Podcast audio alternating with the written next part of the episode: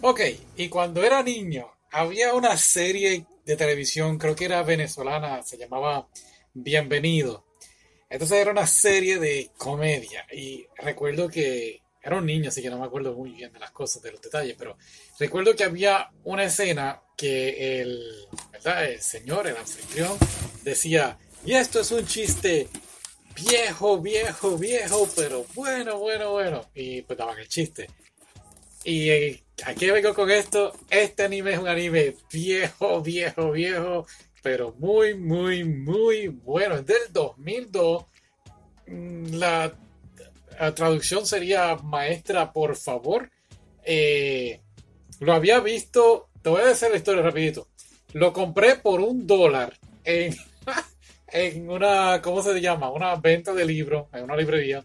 Tenían este, pues, venta de libros y entre ellos pues había DVD y estaba el set completo, pero creo que uno de los discos estaba guayado, así que pues cuento largo corto, tuve que buscar y de aquí para allá y por fin lo pude ver.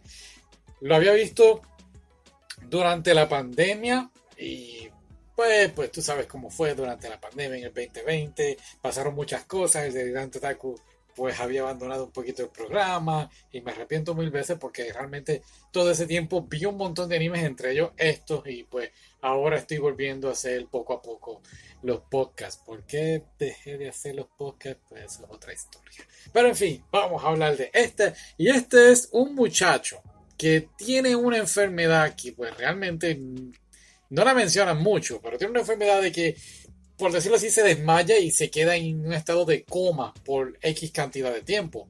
Y si no me equivoco, se queda en coma tres años, o fueron seis años, tres años.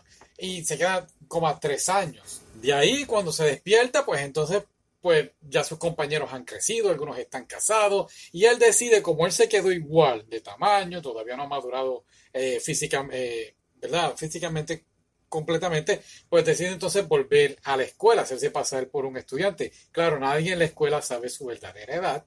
Y entonces, en estas cosas, conoce a esta mujer. Ella es nada más y nada menos que, pues, una alienígena, un ser de otro planeta que viene ahora a nuestro planeta. Y claro, ella es mitad humana, mitad alienígena, y lo digo, pero es una mujer, ¿sabes? Es una humana, tiene forma de humana, tú sabes. Entonces, pues, termina siendo la maestra de él. La mamá se casó con un humano y pues la tuvieron a ella y pues nada, cuento largo corto, viene a nuestro planeta a estudiarnos y y entonces pues termina siendo vecina del chico. Entonces pues una cosa lleva a la otra, ella le confiesa al chico pues la verdad porque él la ve cuando ella llega al planeta. Y entonces él le confiesa a ella sobre su enfermedad que todavía no se sabe qué, ellos le ponen un nombre, pero no sé qué enfermedad es. Cuento de largo corto, están confesando las cosas y los cogen porque están en la escuela, están encerrados y los cogen. Entonces, pues, deciden los tíos del chico decir, oh, no, es que ellos están casados y pues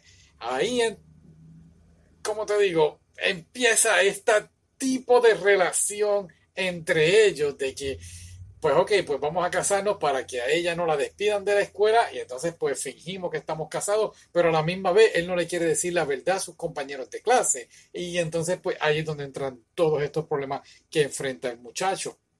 Y claro, por un momento dan a entender que el muchacho pues se está casando por, por obligación, no, oh, me cogieron con la maestra, no quiero que la despidan porque es un extraterrestre y pues me voy a casar con ella, pero él ya tenía como que otro tipo de interés en, el anime. Tenía una chica que, pues, en cierta forma, pues, le llamaba la atención.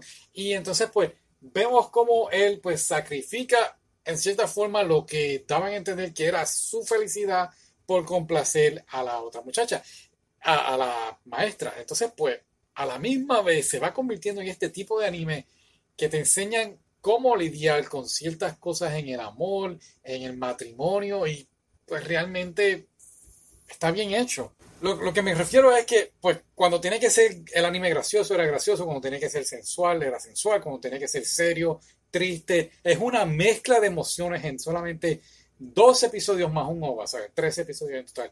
Y ocurren tantas y tantas cosas que uno se queda, wow, ¿qué es esto? Y vale realmente la pena verlo.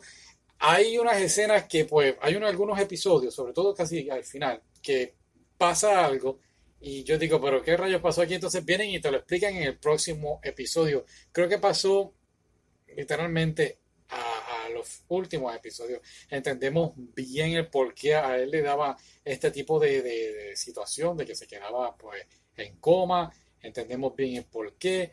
Vemos cómo él pues se va dando cuenta de, ok, ¿qué debo escoger? Si las amistades o mi matrimonio. Y fue bien interesante ver la interacción entre ellos dos, el matrimonio.